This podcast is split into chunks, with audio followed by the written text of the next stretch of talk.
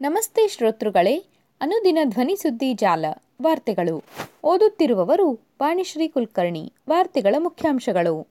ಕೇರಳ ಮತ್ತು ಮಹಾರಾಷ್ಟ್ರ ಗಡಿ ಜಿಲ್ಲೆಗಳಲ್ಲಿ ಕಟ್ಟೆಚ್ಚರ ವಹಿಸಲು ರಾಜ್ಯ ಸರ್ಕಾರ ನಿರ್ಧಾರ. ಸೋಮವಾರ ನಡೆಯಬೇಕಿದ್ದ ಟ್ರ್ಯಾಕ್ಟರ್ ರ್ಯಾಲಿ ರದ್ದು, ಸಂಯುಕ್ತ ಕಿಸಾನ್ ಮೋರ್ಚಾ. ಅಂತಾರಾಷ್ಟ್ರೀಯ ಸಂಚಾರ ನಿರ್ಬಂಧ ಸಡಿಲಿಕೆ ಮರುಪರಿಶೀಲನೆಗೆ ಪ್ರಧಾನಿ ಮೋದಿ ಸೂಚನೆ. ಫೆಬ್ರವರಿಯಲ್ಲಿ ಜಿಲ್ಲಾ ಹಾಗೂ ತಾಲೂಕು ಪಂಚಾಯತ್ ಚುನಾವಣೆ. ಸಚಿವ ಈಶ್ವರಪ್ಪ. ವಾರ್ತೆಗಳ ವಿವರ.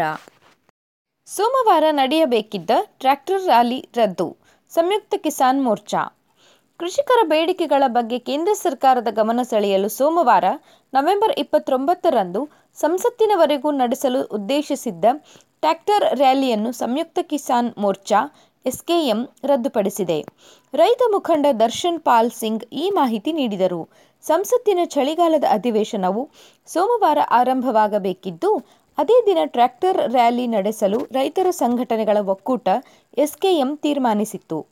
ಕೃಷಿ ಉತ್ಪನ್ನಗಳಿಗೆ ಕನಿಷ್ಠ ಬೆಂಬಲ ಬೆಲೆ, ಎಂಎಸ್ಪಿ ಸಿಗುವಂತೆ ಕಾಯ್ದೆಯ ಬಲ ನೀಡುವ ಕುರಿತು ಕೇಂದ್ರ ಸರ್ಕಾರವು ಸಂಸತ್ ಅಧಿವೇಶನದಲ್ಲಿಯೇ ಭರವಸೆ ನೀಡಬೇಕು ಎಂಬುದು ಎಸ್ಕೆಎಂ ನಿಲುವಾಗಿದೆ ಎಂದು ಅವರು ತಿಳಿಸಿದರು.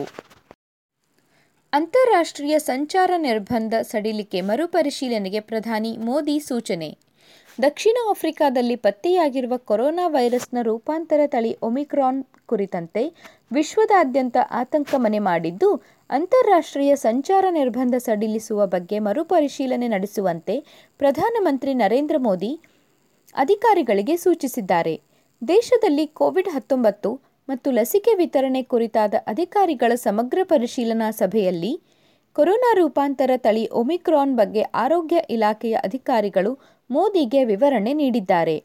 ಅತ್ಯಂತ ಅಪಾಯಕಾರಿ ಎನ್ನಲಾಗುತ್ತಿರುವ ಈ ತಳಿಯನ್ನು ವಿಶ್ವ ಆರೋಗ್ಯ ಸಂಸ್ಥೆಯು ಕಳವಳಕಾರಿ ರೂಪಾಂತರ ಎಂದು ಕರೆದಿದ್ದು, ಹಲವು ದೇಶಗಳಲ್ಲಿ ಇದು ಕಂಡುಬಂದಿದೆ ಎಂದು ವಿವರಿಸಿದ್ದಾರೆ. ಇದು ಡೆಲ್ಟಾ ರೀತಿಯ ಕಳವಳಕಾರಿ ಮತ್ತು ಹೆಚ್ಚು ಸಾಂಕ್ರಾಮಿಕವಾಗಬಲ್ಲ ತಳಿ ಎಂದು ವಿಶ್ವ ಆರೋಗ್ಯ ಸಂಸ್ಥೆ ಹೇಳಿದ್ದು, ಒಮಿಕ್ರಾನ್ ಎಂದು ಹೆಸರಿಟ್ಟಿದೆ. ಎರಡು ಗಂಟೆಗಳ ಕಾಲ ನಡೆದ ಸಭೆಯಲ್ಲಿ ಕೊರೋನಾ ರೂಪಾಂತರ ತಳಿ ಪತ್ತೆಯಾಗಿರುವ ಹಿನ್ನೆಲೆಯಲ್ಲಿ ಅಧಿಕಾರಿಗಳು ಅತ್ಯಂತ ಕ್ರಿಯಾಶೀಲರಾಗಿರಬೇಕು. ಜನರೂ ಸಹ ಅತ್ಯಂತ ಜಾಗರೂಕರಾಗಿರಬೇಕು.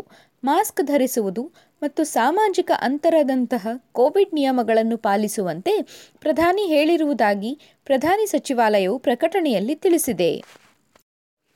ಫೆಬ್ರವರಿಯಲ್ಲಿ ಜಿಲ್ಲಾ ಹಾಗೂ ತಾಲೂಕು ಪಂಚಾಯತ್ ಚುನಾವಣೆ.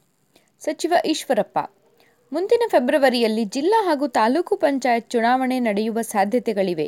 ಈಗಾಗಲೇ ಕ್ಷೇತ್ರ ಪುನರ್ ವಿಂಗಡಣೆ ಸಮಿತಿ ಮಾಡಲಾಗಿದೆ. ಆದಷ್ಟು ಬೇಗ ವರದಿ ನೀಡಲು ವಿನಂತಿಸಲಾಗಿದೆ. ಜನವರಿಯಲ್ಲಿ ವರದಿ ಸಿಗುವ ಸಾಧ್ಯತೆ ಇದೆ.